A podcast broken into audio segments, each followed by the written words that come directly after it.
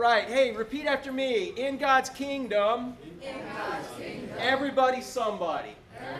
Somebody. You got that? Okay, so here we go together. In God's kingdom, everybody's somebody. Now we're going to change it up a bit. The first part we're going to say in God's kingdom, say that. In God's kingdom. Now put poke your chest like this and say I am somebody. I am somebody. All right, so you ready to go again? In God's kingdom.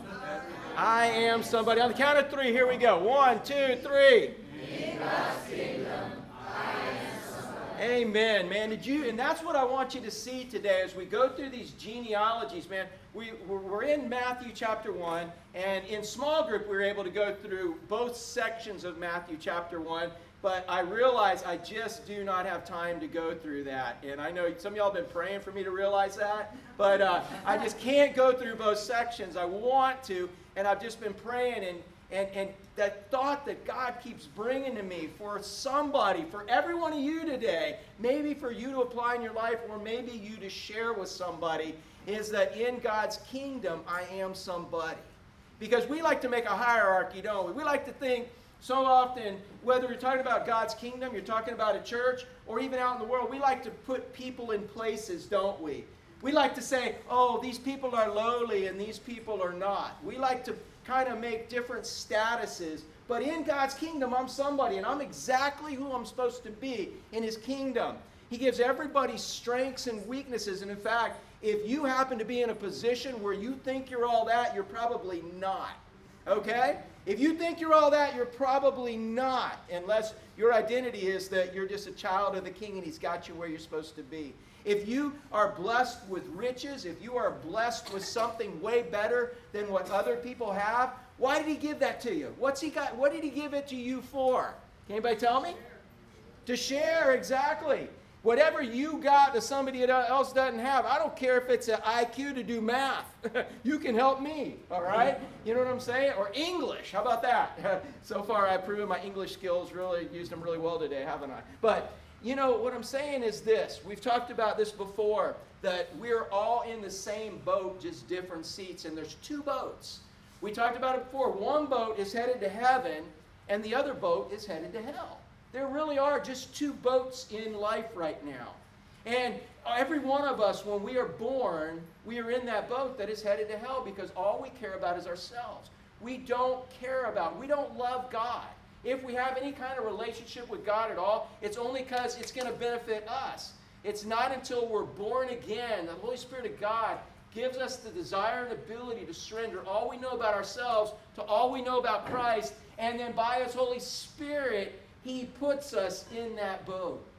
And that's from the richest person. I'm talking about rich emotionally, rich, uh, rich physically. I'm talking about rich mentally, rich and poor, from the richest person to the poorest person.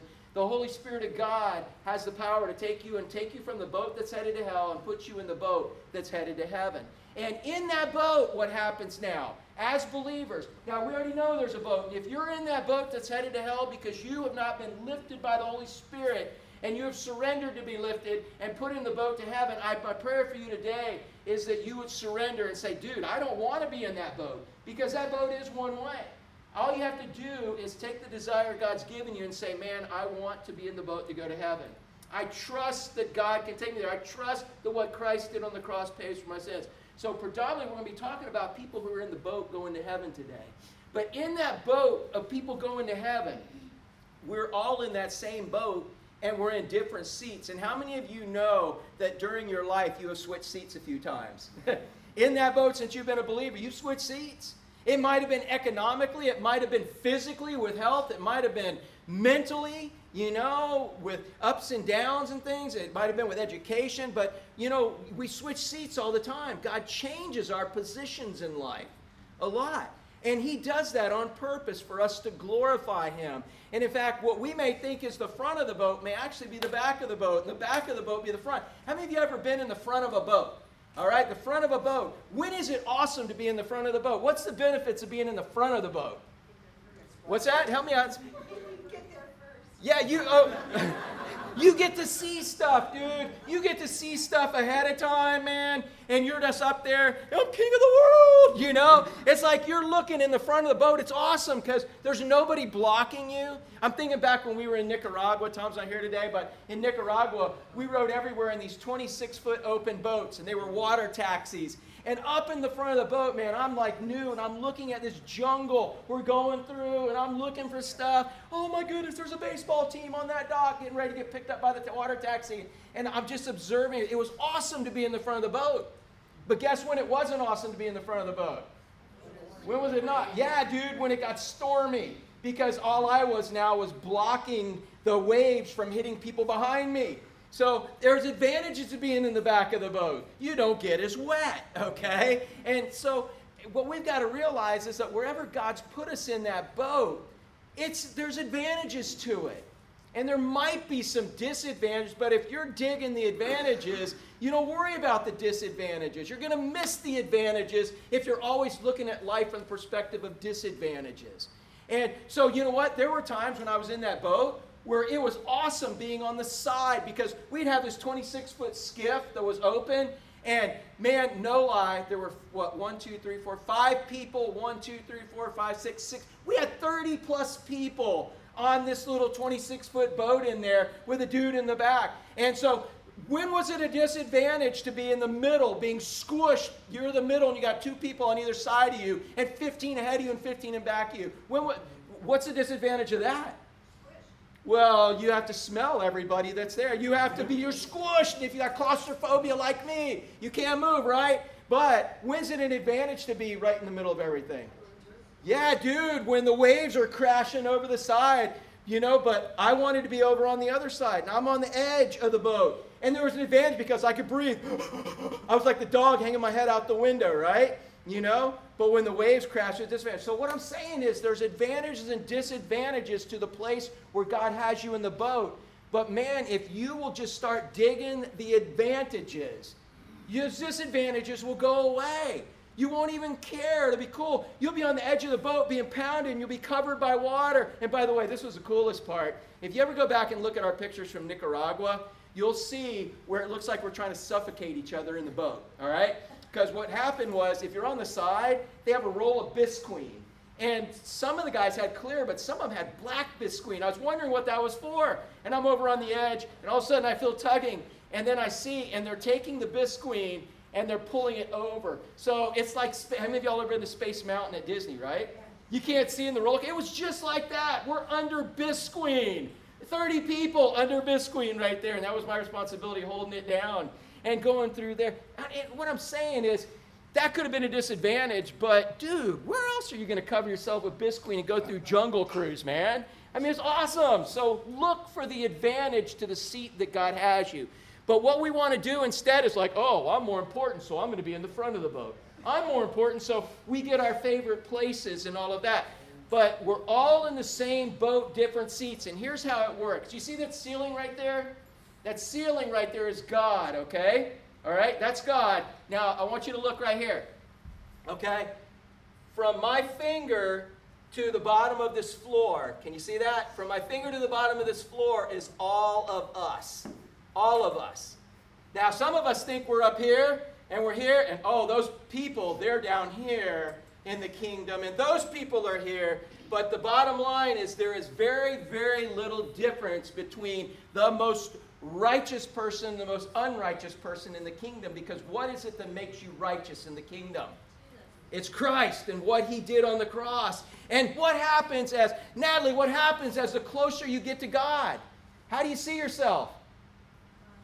The farther you are away from him. I know. I've heard her say that in small group. That's why I picked on her there. But the closer you get to God, the farther you see you're away from him. And you realize that the only reason, the only reason that that He loves you. The only reason you're in this family, the only reason that you're in that boat is because of Him. And your pride gets out of the way, but it's when you think you're all that. When you think that, oh, well, my lineage, I hope you know what family I'm from. I hope you know what neighborhood I live in. I hope you know what kind of car. I hope you knew, you know, not everybody can drive a General Lee Toyota. in fact, I wonder how they feel about that in Georgia back during Dukes of Hazzard days. No. but I'm just messing with you. Not everybody can have that. How many of you ever heard EJ's horn on the way out? Yeah, man. I'm just saying, not everybody can have that kind of luxury, bro. But I'm messing with you. I don't even have a horn, so. But that was by God's design for me. He knew that a horn would not be a good thing for me to have in a vehicle, so He didn't give me one. We want to make distinctions all the time, but what I'm saying you guys is God's up there, and the rest of us are here. We all fit. There's not that big a difference of us in the kingdom. And that's what I want you to see in the genealogy. Then follow me again in God's kingdom. Say that. In God's kingdom. I am somebody. Exactly. So maybe you're in a position right now where you're not feeling very good about your place in the kingdom or your social status, but realize if you're a child of the king, you're a child of the king, dude. And there is nothing better. I'd rather be a child of the king in the lowest position than not the child of the king in the highest position, man. And so when we look at this genealogy, how many of you have ever read genealogies in the Bible and skipped it? I'm not, God already knows your heart. Let me see your hand. Yeah, you get there and you're like, oh, every word of God is true. Every word of God is beneficial, but why did you start the book of Matthew with blah, blah, blah, blah, blah, blah, blah, blah? It sounds like Charlie Brown's teacher when we're reading it, right? And then you get to the good part, right? I've even been in Bible studies with people in here. I'm not going to point any fingers at where we, let's just skip this part. In Genesis, dude, there's some genealogy. Because what's so hard about it? Pronouncing everybody's names, right? How many of y'all like we get in Tina? We get into uh, small group, and it's like, oh, dude, I got this. I got the verse with all those names, right? you know, we skip it thinking there's nothing important. But let me tell you something about God's word. Every bit of God's word is important, and if it isn't, hasn't become important to you yet, it's not God, it's you. And if you skip it, you're never going to figure out the importance of it. Man, get into it and look at it and let God speak to you through it. And I hope that's what He does with you today. So let's get started without any further ado because in God's kingdom, what's true? I am somebody. And if your name was in there, you wouldn't want people skipping it, would you? Cornbread. Cornbread, yeah, yeah. I went to a church when I was at a country church in my first pastorate, and I, I was they wanted to argue about how to say Malachi and all those names. And, and this one little old lady said, Brother Eddie, I got talking to my country West Webster boys. I said, Brother Eddie, when you can't say a word, just the, pronounce the name, just say cornbread. and that's what we do. So I'd be reading and saying, the genealogy of uh, David, cornbread, we got cornbread, we got cornbread. But we're going to give it our best shot today, okay? And pronouncing it. But what I want you to see is I want you to see the story with these folks. And their story's not much different than yours because we're all in the same boat, just different seats. And in the kingdom of God, I am somebody, and so are they. The book of the genealogy of Jesus, the son of David, the son of Abraham. So, why does he bring up David and Abraham right away? Why didn't he bring up Moses and Elijah? Why didn't he bring up somebody else? Because David is where the, the, Matthew's a Jew writing to the Jews, trying to show them Jesus is king of the Jews. And so he brings up David because the most important thing to the Jews was the kingdom of God. And it's through David's life where God said, You guys are going to have a kingdom one day that is going to have no end and last forever. So he's saying right away, man, the genealogy of Jesus, the son of David, he qualifies as a king because lineage wise, he, he, he's, the, he's capable of being the son of David. He comes from David. And he goes, the son of Abraham. Well, Abraham, he brings that up because Abraham was the one who was promised that as an old man and old lady with his wife, and I promise this is the only time I'll say the word Viagra this week, and because uh, I said it a lot last week, but in this, Abraham, 99, by the time he was 100, him and his wife were having a baby that they had been promised and they had waited for and waited for and waited for. And God said, One day you're going to have so many offspring. Your family's going to be so big that it's going to be more than the amount of sand on the sea, more or on the beaches, more than the amount of stars in the sky. You're going to have this huge family, and I'm going to be a, they're going to bless the whole world and all of this. And he didn't have anything.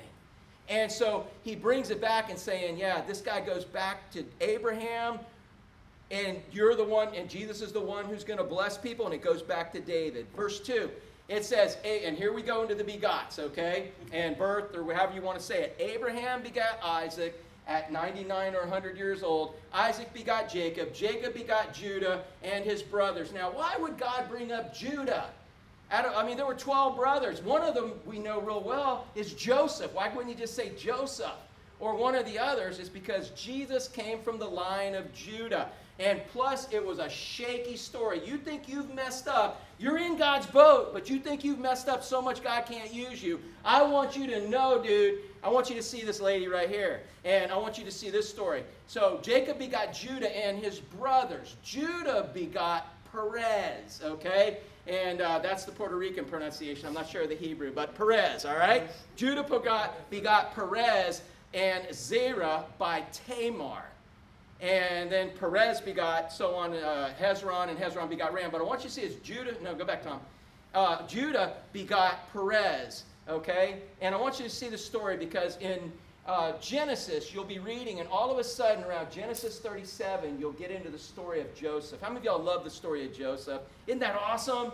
But did you ever notice you start with the story real strong and you get the background of the coat of many colors and Joseph saying, Oh, I'm going to be a leader. I just got this dream from God. And you're ready to read. And then the very next chapter, verse thir- chapter 38, what happens? God takes a little parenthesis, a little break, and he goes in and he says this little story about Judah. And it's like, wait, I want to get to Joseph. And you can from 39 all the way to the end. But 38's an interesting story. How many of y'all read that story before? Dude, let me tell you, let me, let me reiterate, give you the Eddie perspective on this story. Man, it's such a cool story. If you have not read Genesis 38, go home and read it today because here's what happens. Judah, one of the sons, he gets married. Yes, awesome thing. He's married and he has two, three sons. That what more could a Hebrew man want than three sons to carry on his name, to help work, you know, and do everything? He's got a wife, he's got three sons, man. Life is good and his oldest son now gets married and, uh, and, and so he's got two younger sons. And when this older son gets married he wasn't living for god and god kills him. That's simply what it says. God looks down and says i am not pleased with that boy. And i'm sure because god's a just god he gave plenty of warning but god brought him into the world and god can take him out and god did now they had a law, they had a rule that so they could carry on a family name that if the first son dies and the next boy isn't married, then he's supposed to marry his sister-in-law and get her pregnant to carry it on. Well, the second son, so they go to do it because he wanted to be an obedient son to his dad, but he started thinking, he said, this offspring isn't even going to be my own offspring. So he goes and sleeps with her, but instead of inseminating her, he spills it all on the ground. That's in the Bible. He basically gets rid of it, and God says, Oh, no, you didn't. and, and God kills him. So now Judah has one son left. Man, one son left, and he's a little boy. Or he ain't old enough to be married to this lady, especially with her track record, the little black widow. I'm saying that's why they're viewing it, right? And so, man, here she is. And, and Judah's like, okay, come live in my house as a widow and, and be in my house as a widow. And when my son gets old enough, I'll let you marry him and we'll just continue the family name that way. Well, guess what? She's starting to grow. She's starting to, you know, he's starting to grow up and everything. She's starting to get older. And he's probably not interested in her, but she's interested because she married the oldest one is supposed to have all the inheritance. And that's what she's got something due to her. And as a woman, that was her only right to anything in that culture. Well, guess what? He's not giving her, not giving her, not giving her. And her friends are like, hey, dude, this guy, he's, he, he's not going to be your husband. He's not be it. So here's what happened. They went out to shear sheep. Judah, he's grieving his wife, got better, and he went out to shear sheep. Now, shearing sheep is a euphemism for partying, okay? That's what it meant to go out and party. So if you had a Christmas party and it's going good, like this afternoon, man, we're at Tom and Laura's house with our covered dish, and man, we're chowing on fried chicken or whatever y'all brought, man. It's like, man, we're shearing some sheep, brother. but that's what happened was is they would go and shear their sheep and get money for the shearing of the sheep, and then they would all have money. So everybody who wanted to make money off people who had money would all come. So shearing sheep was a parting thing. So he goes to Bethlehem. He goes to go party and shear his sheep, and he's with his buddy. And on the way in, he sees a prostitute.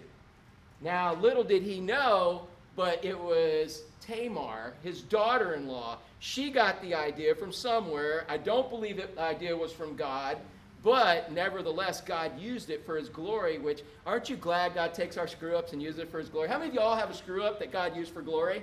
Yes! Amen. You don't have to point to the next person next to you. I'm just joking. You know, I'm just saying. He takes our screw ups and he takes our mess ups and he makes them into something awesome. Now, Tamar, she thought, okay, well, here's what I'm going to do. I got a plan of my own. And she dresses up like a prostitute. And so there she is, and here comes Judah, and he's like, oh my, and she had a veil on her face, so he obviously wasn't interested in what she looked like on her face. And he walks in, he's like, oh, how much are you?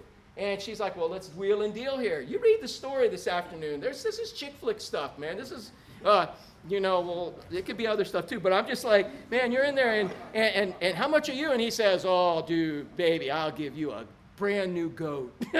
That's what he, he's like, you are so hot, I'm going to give you a fresh goat. and she's like, Okay, awesome. Where's the goat? He's like, Oh, I don't have it yet. I don't have the goat with me. Well, I need some little collateral. How about you give me your staff?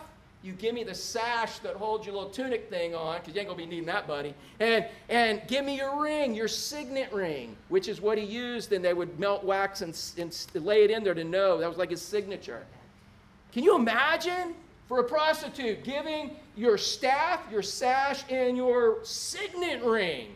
But sometimes um, other hormones and different things make us. How many of y'all have ever been emotional or hormonally driven that you made bad mistakes? And you didn't care, you just wanted what you wanted right now, and you would sell your life for a bowl of bean soup, which is another story. You know what I'm saying? And that's what happened. Oh, dude, I'll give whatever. Come on, let's get this going. And so he went in with this prostitute. Did not know it was his daughter in law. And he gets her pregnant. He didn't know that either. He didn't care. He was shearing sheep. And that's what happens to us sometimes. We're just out shearing sheep and we make bad mistakes. And so here it is. He gets her pregnant and didn't know it, had a good time, whatever. He's done with her and all of this. And the next day he wakes up and he's like, oh, sends his servant, hey, go give that prostitute the goat, man, we promise. They go looking for the prostitute and they can't find her. And they're asking around, hey, where's the prostitute? Oh, we don't have a prostitute around here. What? There was one, yeah. And so he just like, whatever, we tried. Our name is not tarnished by this. We tried. So we'll just leave it here. If she ever shows up, she can have that goat. And he took off. Three months later, according to the story, three months later, man, he's sitting there enjoying himself in his nice house and all of this, his big tent. And all of a sudden, they come in and they come in and they said, to him, Your daughter, your daughter in law Tamar, she's pregnant. She played the part of a harlot. And anybody remember how he answered? What did he say to do to her? Yeah, it, more specifically, he said, She should be burned.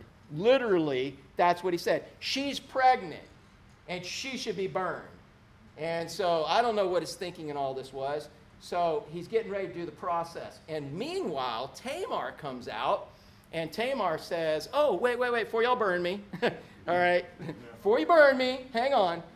The one who got me pregnant is the owner of this, the staff, this, the sash, and oh, in case you're wondering who this is, this important signet ring. Whose is this? Who could this be the owner of this? And Judah, oh, under great conviction, said, Oh, I have sinned. And do you know what you would expect from a godly man who would be the father of, of Christ in the lineage of Christ, wouldn't you expect that he would say, Oh, I have sinned and I've been with a prostitute and I shouldn't have done that? Wouldn't you expect that? But what does he say? Oh, I've sinned and I never gave her my third son.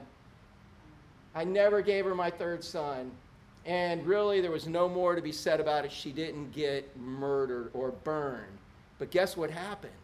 From the thing they had as a prostitute and a, and a, and a John in all of that, she has twins. She has twins in her. She has Perez and Hezron. And Hezron stuck his hand out of the womb. The, the nursemaid put something on and said, Here's the firstborn because that's important. He brought it back in. And then Perez popped out. Well, maybe popped out. All right, I doubt he shot out that way, man. maybe that way, but, but not that way. That's, that's like Rocket Man. All right, so, anyways. So he comes out, Perez comes out. He's the son of a prostitutional relationship. She just played the part. I mean, would you in your wildest dreams think the Messiah would come from that? Would God would do something glorious out of a union like that? Today it would be reason for an abortion. Today it would be reason you know, to excuse it and get rid of it and say, man, don't need to have anything like that. Boy, that, you know what, man? You are one of the sons of Jacob. You can't be like that. No, dude. God uses that. I don't care what you've been through. I don't care where you're going. Yes, there's consequences to sin, but God can use anything. I'm living proof. I'm not going to give you any more testimony. Most of you know who I am, where I've been, and know where I'm going, man. But, dude, if God can use me, He can use anybody. And if He can use this situation, can He not use yours? Oh my goodness, there it is. And so Perez, that's the story. Go back and read it and check my accuracy on that. In, in, in Genesis chapter 38. What a great story. But that's the first woman that's in this that, and women shouldn't even have been in a genealogy. They didn't care about women. Who would care that a woman's in a genealogy? What difference would that make? The difference is to us to show us what God's grace is all about that God can use anybody. Because help me out on the count of three. In the kingdom of God, I'm somebody. So, regardless of what you've been through, where you're at, what's going on, man, you walk, if you're in that boat that's headed to heaven, where's that boat going to go? Yeah, is anybody changing the course of that boat? Is anybody ever going to pluck you out of that boat? No. So, where are you going? Yeah, you're a child of the king, man. And no matter how much you've messed up, and maybe you're on the verge of falling out of that boat, you're not falling out because Jesus got you in a atomic, atomic wedgie, man. He's holding on the back of your pants, yanking you back in. You're not going anywhere. You're in his boat forever. And you have the right to be wherever God wants you to be in that boat, man. So let's look at the next one. Look at this. Judah begot Perez and Zerah by Tamar. Perez begot Hezron. Hezron begot Ram. That'd be a cool name for a kid. Next kid, Ram. Ram Lane. All right, so Ram Lane. All right. And Ram begot Aminadab. Where do they come up with these names? Aminadab begot Nahshon. Nahshon begot Salmon. Why can't he just be Salmon? All right? Salmon. Oh, look at here. Salmon begot Boaz by, what's her name? Dude, Rahab wasn't pretending to be a prostitute. What was she? She was a prostitute. Check this out, how this works. You're like thinking, oh, well, all right, God could use, she only pretended, he forgave her sin, and it's okay. She was a lifelong prostitute till she met Christ. All right? And once you meet Christ, things change. For some faster than others, but he renews your heart, gives you new desires. He changes things in your life.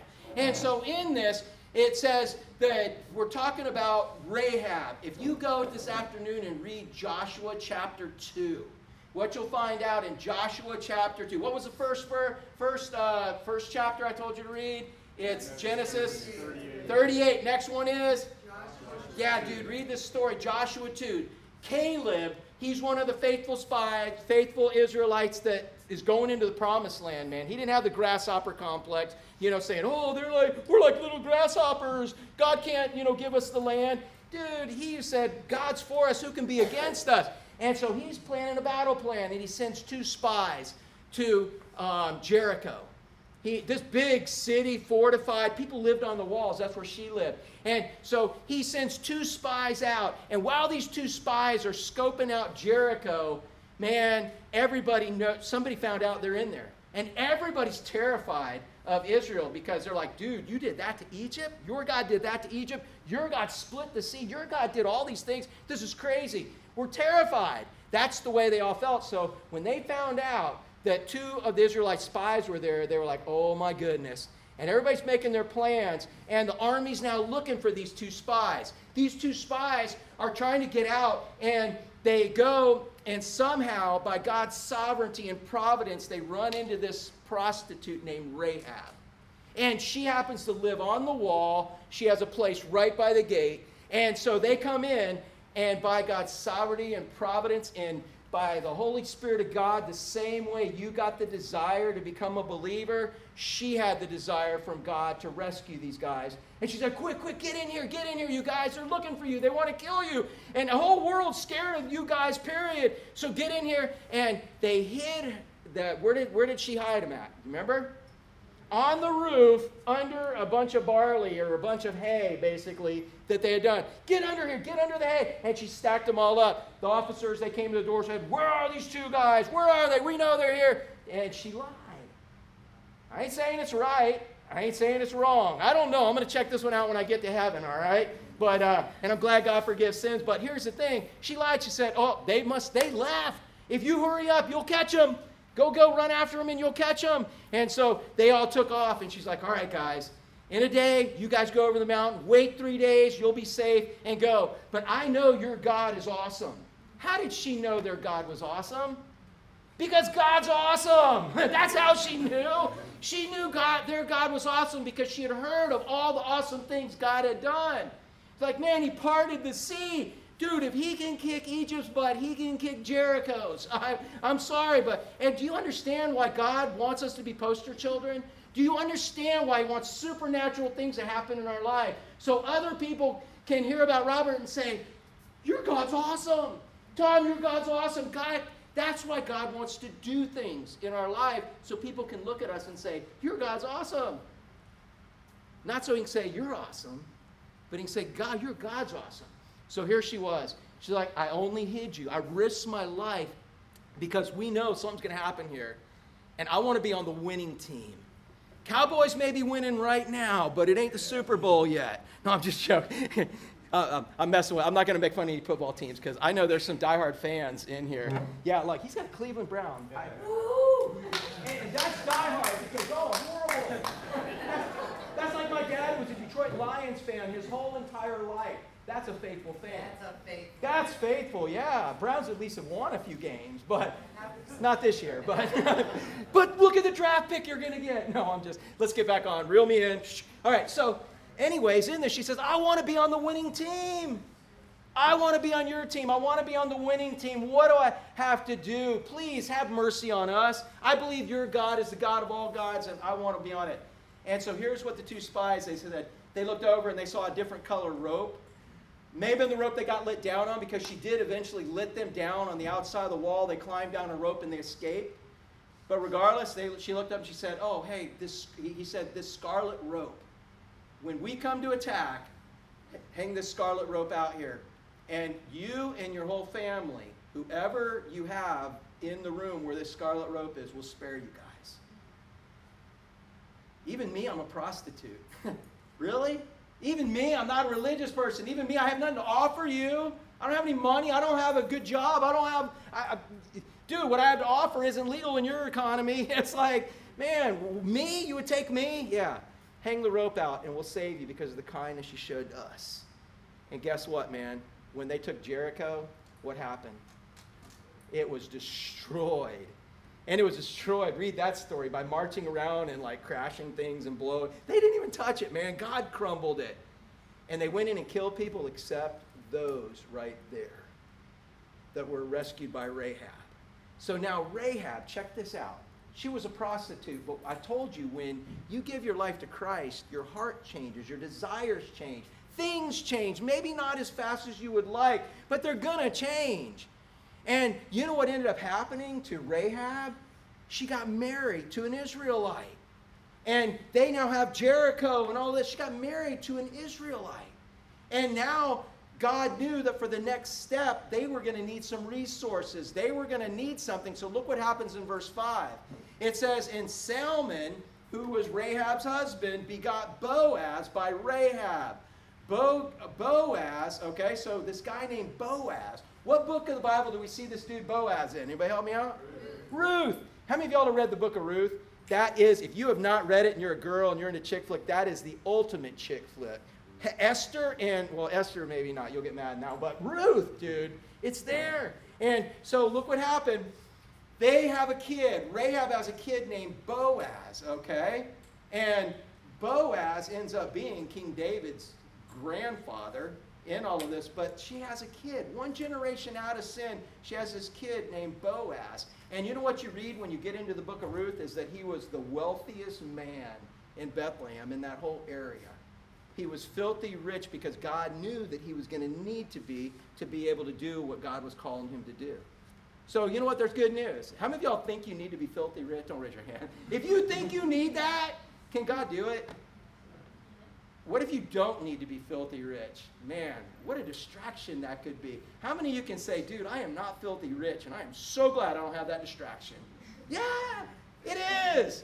But if God's given it to you, you got responsibility because it ain't yours, it's His.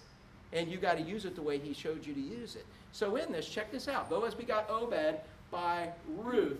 Obed begot Jesse. Jesse begot David the king. Okay, so in this, Rahab gets married, has this guy named Boaz. And now, do you guys know the story of Boaz and Ruth? What time is it? Boaz and Ruth, man. How many of y'all know that story? How many of y'all don't know the story, man? Anybody don't know that? Dude, check this out. You got to read the story of Ruth because here's what happens.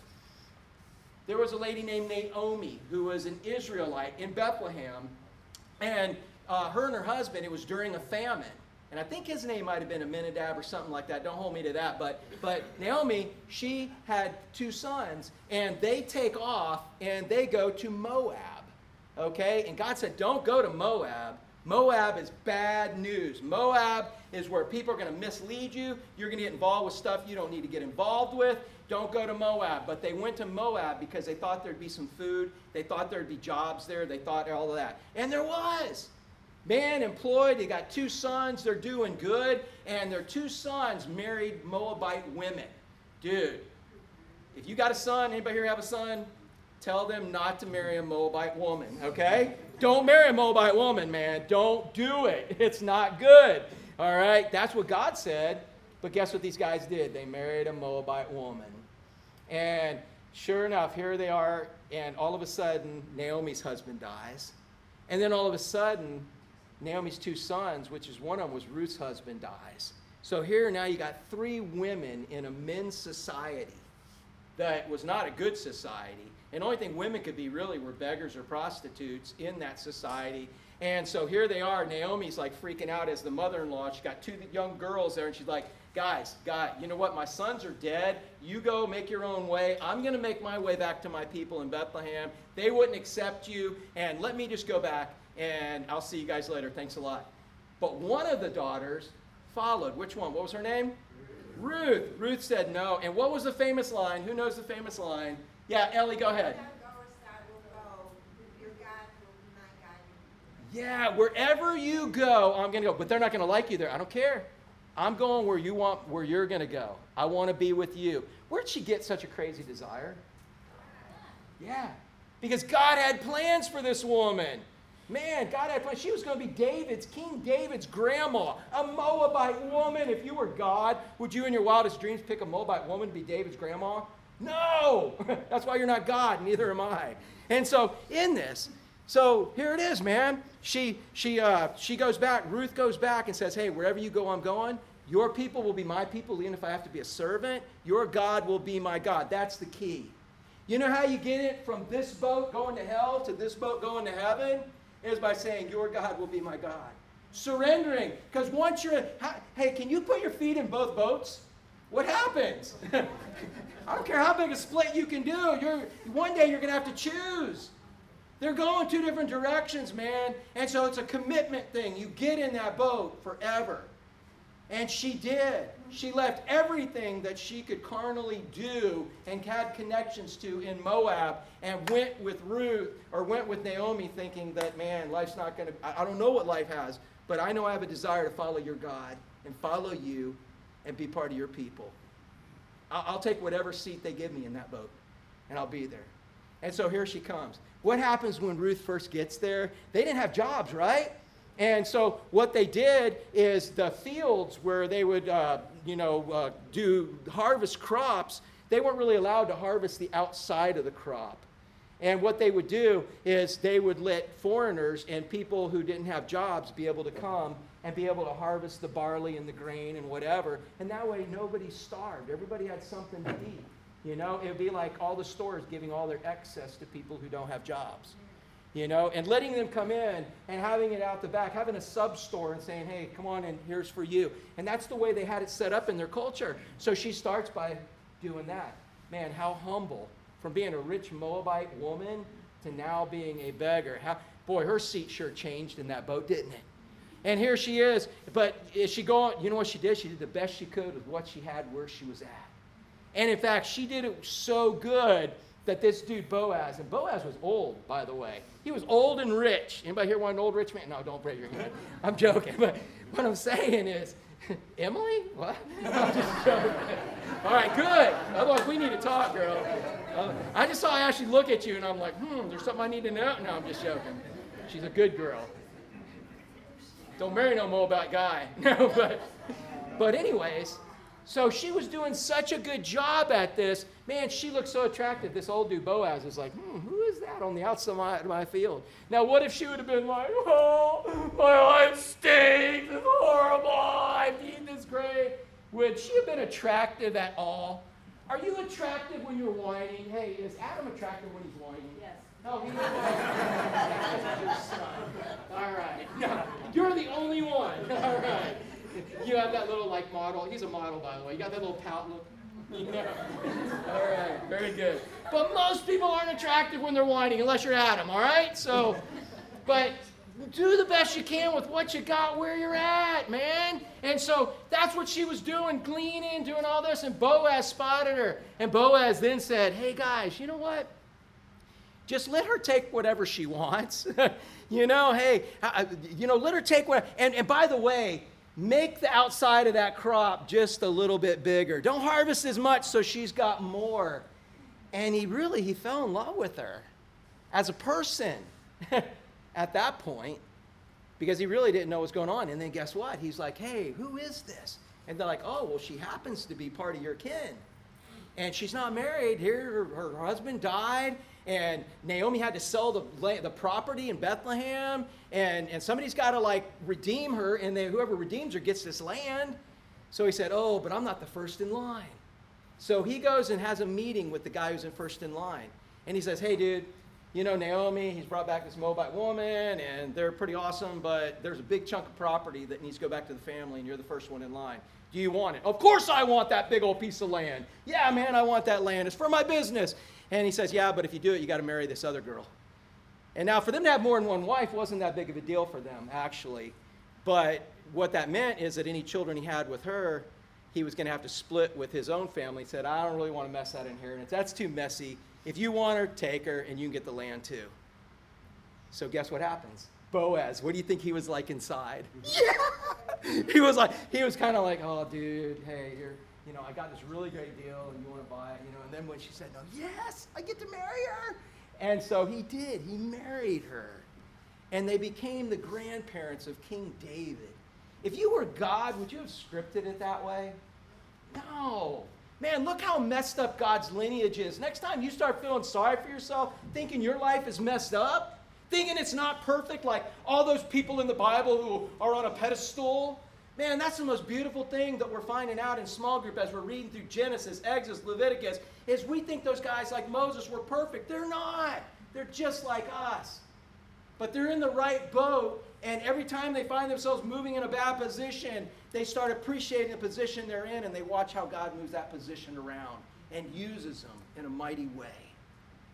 And so in this, look at this, we've only got a little bit left here, but I'm, uh, we're on, we've covered three of these people, right? Who was the first one we covered? You remember her name? Out of Genesis 38? Tamar. And then who was the second one? Out of Joshua 2? Rahab. And then out of the book of Ruth, what was the third woman's name? Everybody's got this one, right? Ben, who was the third woman out of the book of Ruth? Ruth. Ruth. Yes, we got it. All right. So, Ruth in all of this, but now we get to one that's not named, but she's implied in all of this. So Obed begot Jesse. Hey, who was the who was Jesse's son? David, David, and he had a bunch of other sons too. In fact, this is kind of cool. I'm not going to go into this a lot, but you remember when God told Samuel to go and to Jesse's house and pick out the next king? And they and, and little pipsqueak David's out in the field back there, and he brings all his stud sons, man, the good-looking ones. And just and Samuel's like, it ain't him. It ain't him. Are you sure you don't have any more kids? And he said, Yeah, I got this one pipsqueak out there tending sheep, but he ain't good for nothing. And he looks and said, That's him.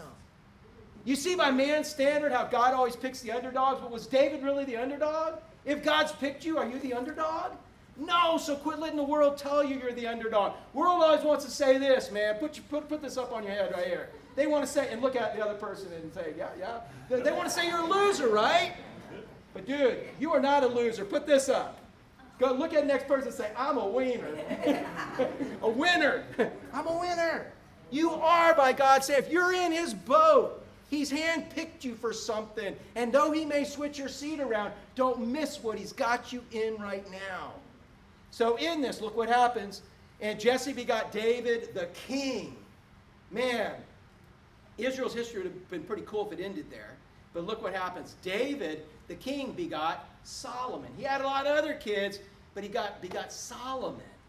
Now he had other kids legitimately, but what we got to get to is the story of how he begot Solomon, which just ain't your normal kosher way of begotten somebody. All right? David begot Solomon, look at this, by her. He don't even, they don't even name her name in the Bible right here. By her who had been the wife of Uriah. Wow. How many of y'all know this story? Anybody don't know this story? You're fixing to. All right, good. All right, I'll, I'll just preach to you guys, man. But, but listen, man, this is the cool part of this story. David had kid. I mean, he had he, he had a kingdom. He was like, man, winning battles. This was the apex of Israel's history.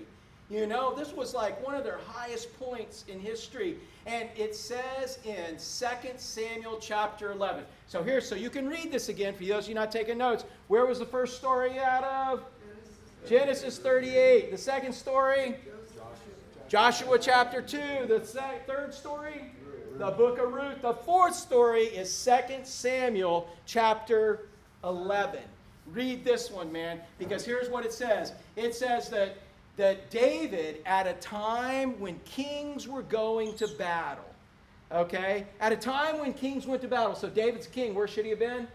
At battle, man. But instead, uh, being out to battle at a time when kings went to battle, David was taking a little break. He got up from his hammock and he crawled up on the roof. It was in the middle of the night, by the way. And I'm just going to tell you, nothing good happens after midnight, man. Don't go out after It just, it's all downhill. He got up, man, and he's like stretching. He's looking around. All of a sudden, boing, he sees a naked lady in the window bathing.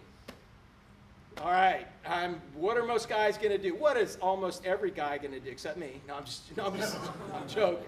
What? He sees a naked lady, and she's a gorgeous woman, we find out later, because of who she's married to, and she's prominent. He looks, and she's bathing, and he looks and probably was like, oh no. But guess what? With any temptation, the key is not turning away, the key is not turning back.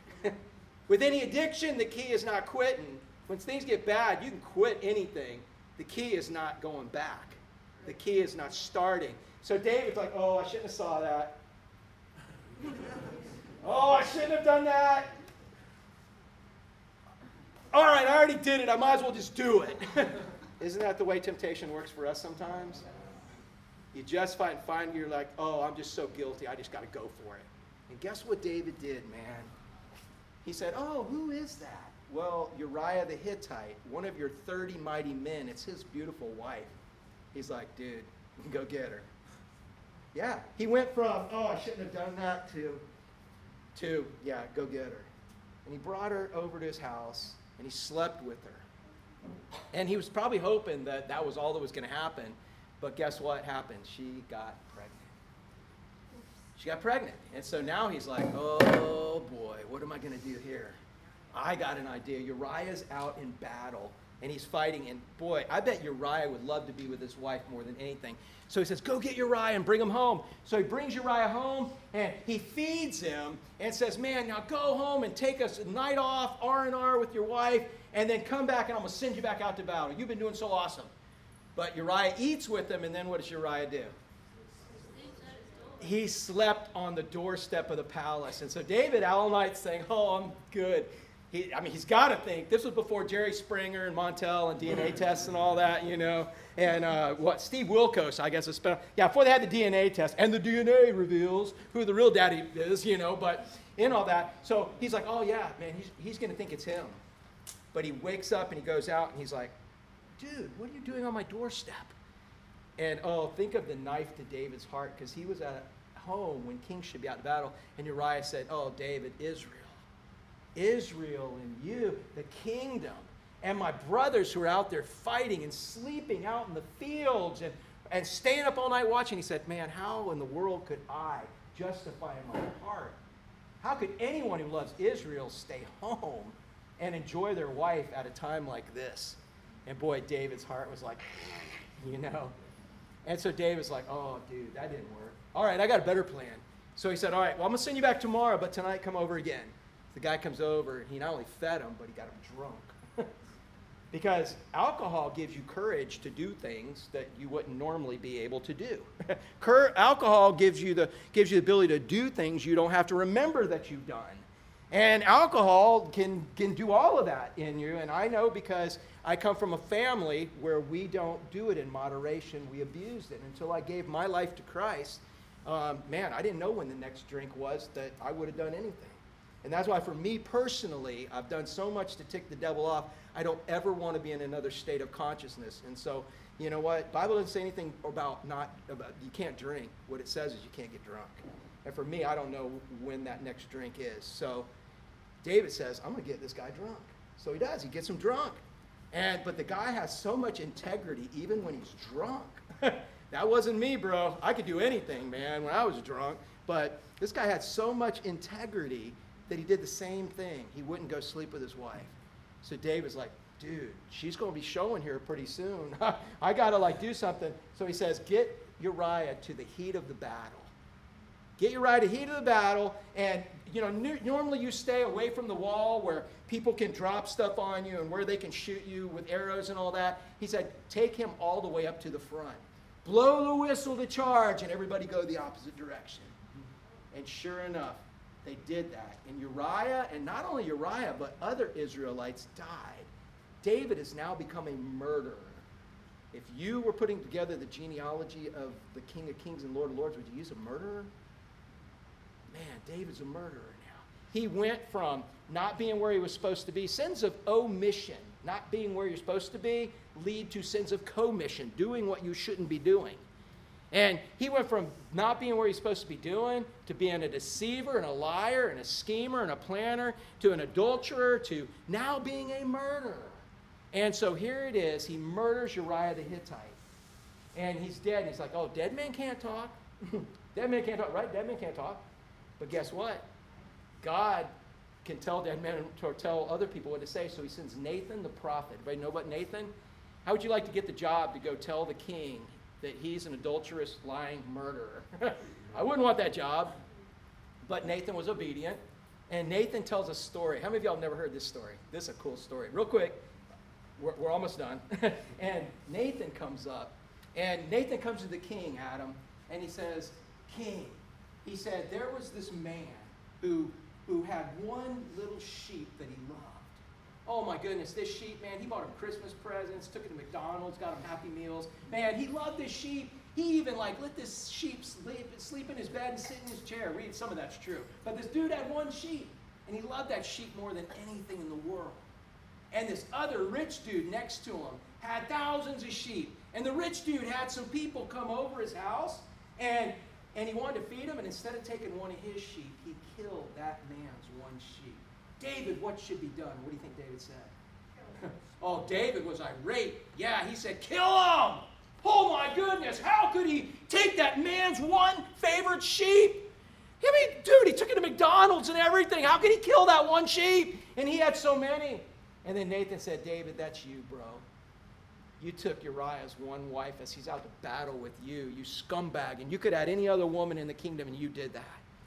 And there's consequences to all of that. And it ends up that Uriah is dead, but now David's, pre- uh, David's concubine now. He marries her, she's pregnant.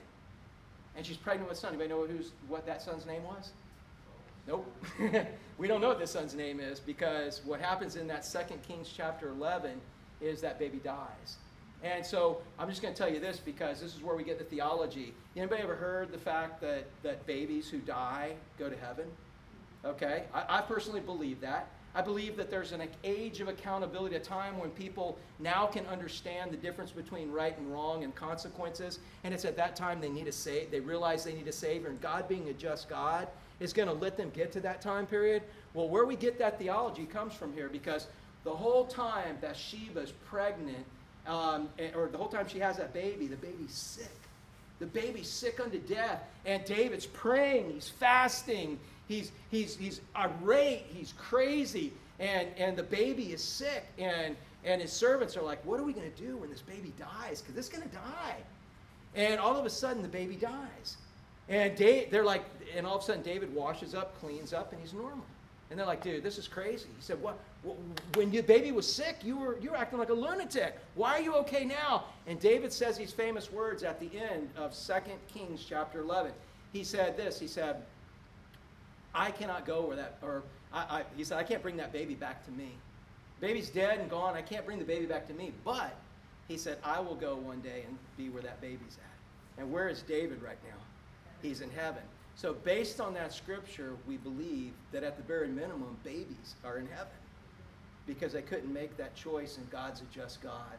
And, and I agree with that 100% in scripture. And that's a cool thing because conception starts at conception, you know, and there's going to be thousands of babies. Any of you have had a miscarriage? I am so sorry. I am so sorry. I'm not a woman. I can't fully understand that. But man, think of the family reunion there's going to be in heaven one day man. And even if you messed up, there's going to be reunions. There's going to be reunions like you can't believe, and it's going to be awesome. So in this story, he's now married, and he gets Bathsheba pregnant again. And who does Bathsheba now have? Solomon. Dude, is that the way? So far, does this sound the way you think the Savior should come? The perfect King of Kings and the king. You think Queen Elizabeth came about this way? I mean, they get disqualified for junk. That's why, well, that we know about. but in this, man, it's like, do you understand God's grace? And let's move on, and we're almost done with this. David, the king, begot Solomon uh, by her, who had been the wife of Uriah. Solomon begot Rehoboam. Rehoboam begot Abijah, and Abijah begot Asa. Next verse. And Asa begot Jehoshaphat. Jehoshaphat begat Joram. Joram begot Uzziah. Uzziah begot Jotham. Jotham begot Ahaz. Ahaz begot Hezekiah. Hezekiah begot Achoo! I got you. That was a new pronunciation on that one. Hezekiah, God bless you, by the way. Hezekiah begot Manasseh. Manasseh begot Amon. And Amon begot Josiah. Josiah begot Jeconiah and his brothers about the time they were carried away to Babylon. Next one. And after they were brought to Babylon, Jeconiah begot Shealtiel. Shealtiel begot Zerubbabel. Zerubbabel begot Abuid. Abuid, I don't know about that one, begot Eliakim. Eliakim begot Azor. Azor begot Zadok. Zadok begot Achim. Achim begot Eluid. I'm not sure about that one either. Eluid begot Eleazar. Eleazar begot Matthan. And Matthan begot uh, Jacob. Next one. And Jacob, now check this out begot Joseph, the husband of Mary. You notice of whom was born Jesus, who is called the Christ. What do you see missing in this little verse? How about the word begot? it doesn't say, and Joseph begot Jesus. Why didn't it say Joseph begot Jesus? Because Joseph didn't begot Jesus. It was the Holy Spirit who begot Jesus through Mary. And we talked last week of how there had to be a virgin birth. If Jesus was born of a man and a woman, he would have inherited a sin nature and he would have died to pay for his own sins. He couldn't have paid for ours. And by the same token, he could not have raised himself from the dead and done what he did unless he was God. He could not redeem us unless he's God. If there's no virgin birth, then there is then Jesus is not God. If Jesus is not God, there is no resurrection. If there's no resurrection, we have no hope. And what we're doing here is worthless go party and live it up and don't worry about eternity because there is none without a resurrection. But I don't know about you, but I believe in a resurrection. And I believe Jesus was God. And I believe that he was born of a virgin because this is what God's given me the ability to believe in here. So look at this, and we're going to end on this part. Because here's three phases of Israel's life, Israel's history, and these are three phases of where we're at. In verse 17, so it goes on and says, So the generations from Abraham to David are 14. From David until captivity in Babylon are 14. And from captivity in Babylon until Christ are 14. So I want you to notice what number do you see off uh, in here? 14. In Hebrew, there are no numbers. And so what they did was each letter kind of had a number attributed to it, zero through nine or whatever. And if they wanted, they would put things together to add up. And so the number 14 happens to be DVD. Okay? Not because they didn't have VHS. It was DVD because what did DVD stand for? David. They didn't have vowels either in the Hebrew lang- in the Hebrew language. So DVD was how you spelled David, and when you add that up, it's 14. So when he sees the 14, now there were more than 14 in all these. That's what they included, but they wanted the Jews to see David, DVD, DVD. But more important, what I want you to see are these three phases. Look at the first one. From Abraham to David. Abraham, when he promised that they were going to be a nation and they were going to bless the world through a Messiah, from David, Abraham to David, what was that like? Was that good, bad, or indifferent in their life? It was a good time. Man, it was a good time. They're looking for promise. I'm not saying there weren't bad times, but overall, they looked at that time from David to Abraham to David. It was like you growing in the Lord. How many of you have had those times where you're just walking and you're growing and you're hearing from God and yes, yes. And I'm not saying there aren't some setbacks, but how many of you experienced that time, that good time? and you think it's going to last forever. And if you're right with God, it's going to last forever. Because if you ever aren't that way, you're put back in the other boat. You're not. In this boat, you're going to have all three of these, okay? But that good time, you can make that honeymoon with Him last forever. He ain't going nowhere, it's you. You stay following Him, listening to Him, in contact with Him, walking with Him as best you can, having a heart for Him. David, believe it or not, was called a man after God's own heart. And what a scumbag, murderer, liar, adulterer, thief he was. But he was called that because every time he was convicted, he realized it and he would repent and he would start returning back to God so he could have that refreshing. By the way, you want another thing to read this afternoon? Go read Psalm 51. Because that psalm is David's repentance prayer back to God after he got Bathsheba pregnant and killed her husband and all of that. You want to know how to get right with God again after you screwed up? Man, read that and you see David's heart. And he had a heart after God. But that time, man, from Abraham to David was that was beautiful time, perfect time. Everything was cool, man. They were growing with their relationship with the Lord. But look at this next one from David to captivity in Babylon. Yes, it was good with Solomon. He had the temple, but after Solomon, what happened was they were now, Israel was in that position like, okay, God, now that you give us the land, I got it. Okay, God, I got it now. I got it. Okay, God, yeah, I remember what you said. Stay away from Moabite women, but I got it. oh, I remember what you said, God. God, yep, yeah, you got us to this point, and we're already here, God. We know it. I got it. I got it. I got it. Anybody ever been in I got it situation? You got it, and you know you're blowing off some of the things that got you in that relationship with God? And, and now you're like, I got it, I got it, I got it. But what happens when you got it? And you're now making exceptions to what you felt so strongly about. Bottom line, we live in a cause and effect world. God says you do it my way, it works. You don't, it doesn't, and there's going to be consequences. But in that, I got it, I got it, I got it, I got it, I got it. I'm not going to get too far. I got it, I got it, I got it. I'm, get, I'm coming back. I got it, I got it. But then guess what happens? Sometimes we go so far, and it is, and we don't see us hitting that way all of a sudden we end up, because sin takes us so much farther than we ever intended to be, we end up in this third phase. Look at the third phase. From the captivity of Babylon until the Christ. What was happening in Israel's history for that 400, 400 plus years from the captivity until, were they hearing from God at all? It was silent. They weren't hearing anything. How many of y'all, as believers, have gone through a phase a long phase where you know God brought you, you got it, you got it, you got far enough away from Him where He just let you go through a period of silence. And I ain't saying it has to take years, sometimes this happens in a day and you can get right back. But how many of y'all ever had that silence period? Yeah. He put this in here for us to see this. Does He intend for us to stay in this silent period? Is there anything you can do to be kicked out of this boat? No. But is it any fun being in the boat, not being able to hear the captain? not wondering what's going on. That's what I hate about the Visqueen in Nicaragua. I'm under that Visqueen. I didn't know what was going on. and, and I'm going crazy. I want to see what's going on. I want to hear what's going on. I want to, I want to experience it and enjoy it. But when you're in that period of time where you're not hearing, you don't know. It's like being shut up in your house with hurricane shutters. You don't know what's going on, and so you start imagining things, don't you? And you start making mistakes when you imagine. So I want you to think about where you're at right now. Are you in that phase from David to Abraham? Or are you in that phase from David until captivity? Or are you in that phase from captivity to Christ? Because that phase from captivity, uh, notice where it ends up. It ends up where? At Christ.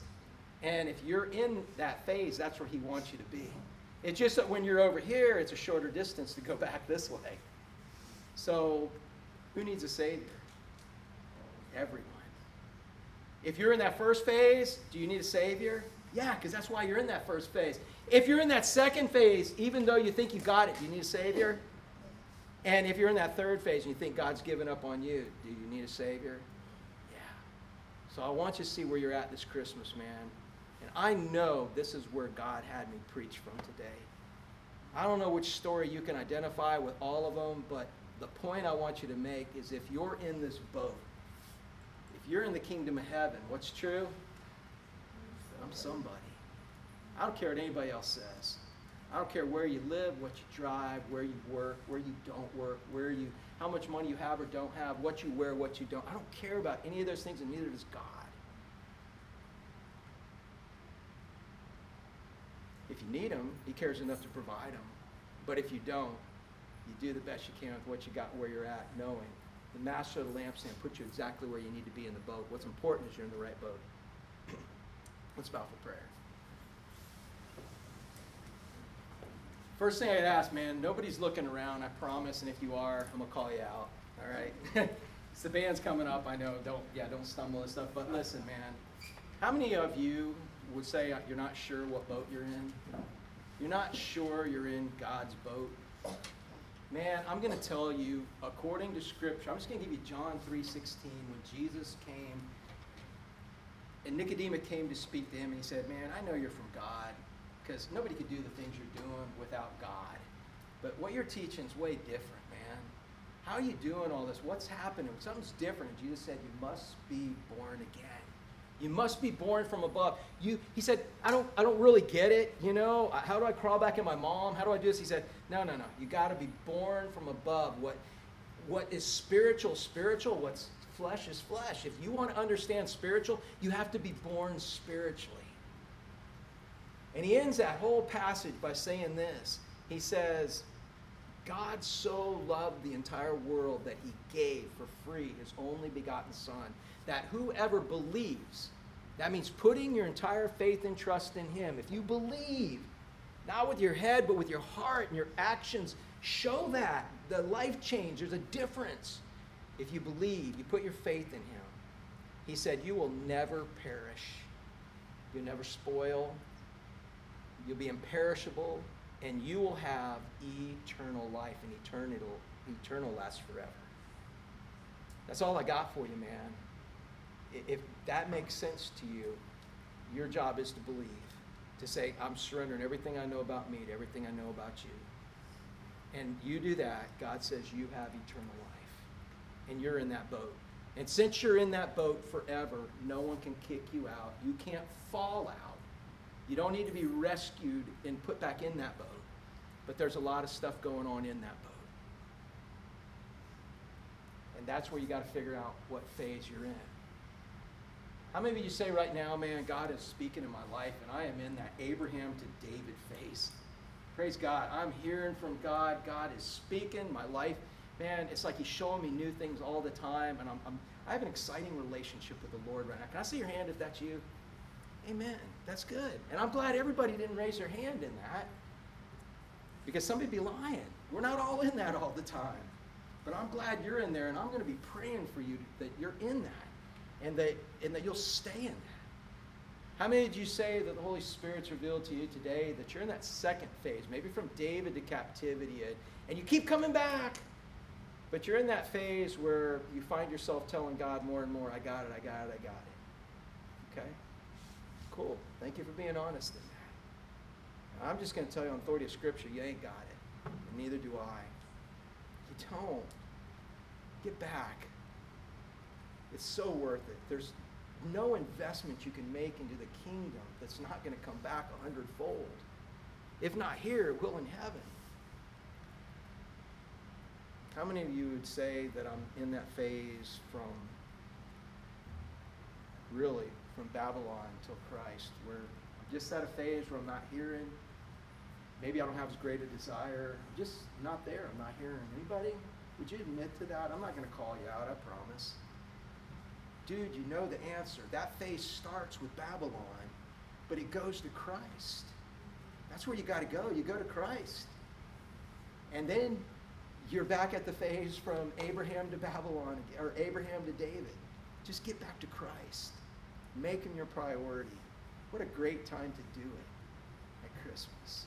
That'd be the best Christmas present you could ever give to yourself, you could ever give to anyone, especially the ones that love you. I can't make you do it, only you can do it. Father, I pray that you would take this message that you've so put on my heart and you would first let it affect me and show me where I'm really at continually encourage me to keep coming back to that Abraham to David scenario and not get discouraged and hunkering down in any of those others. But Father, I pray that you would meet each of us where we're at and you would bring the conviction you need to bring conviction to and you would bring comfort to those who need comfort in the areas where they need comfort, Father.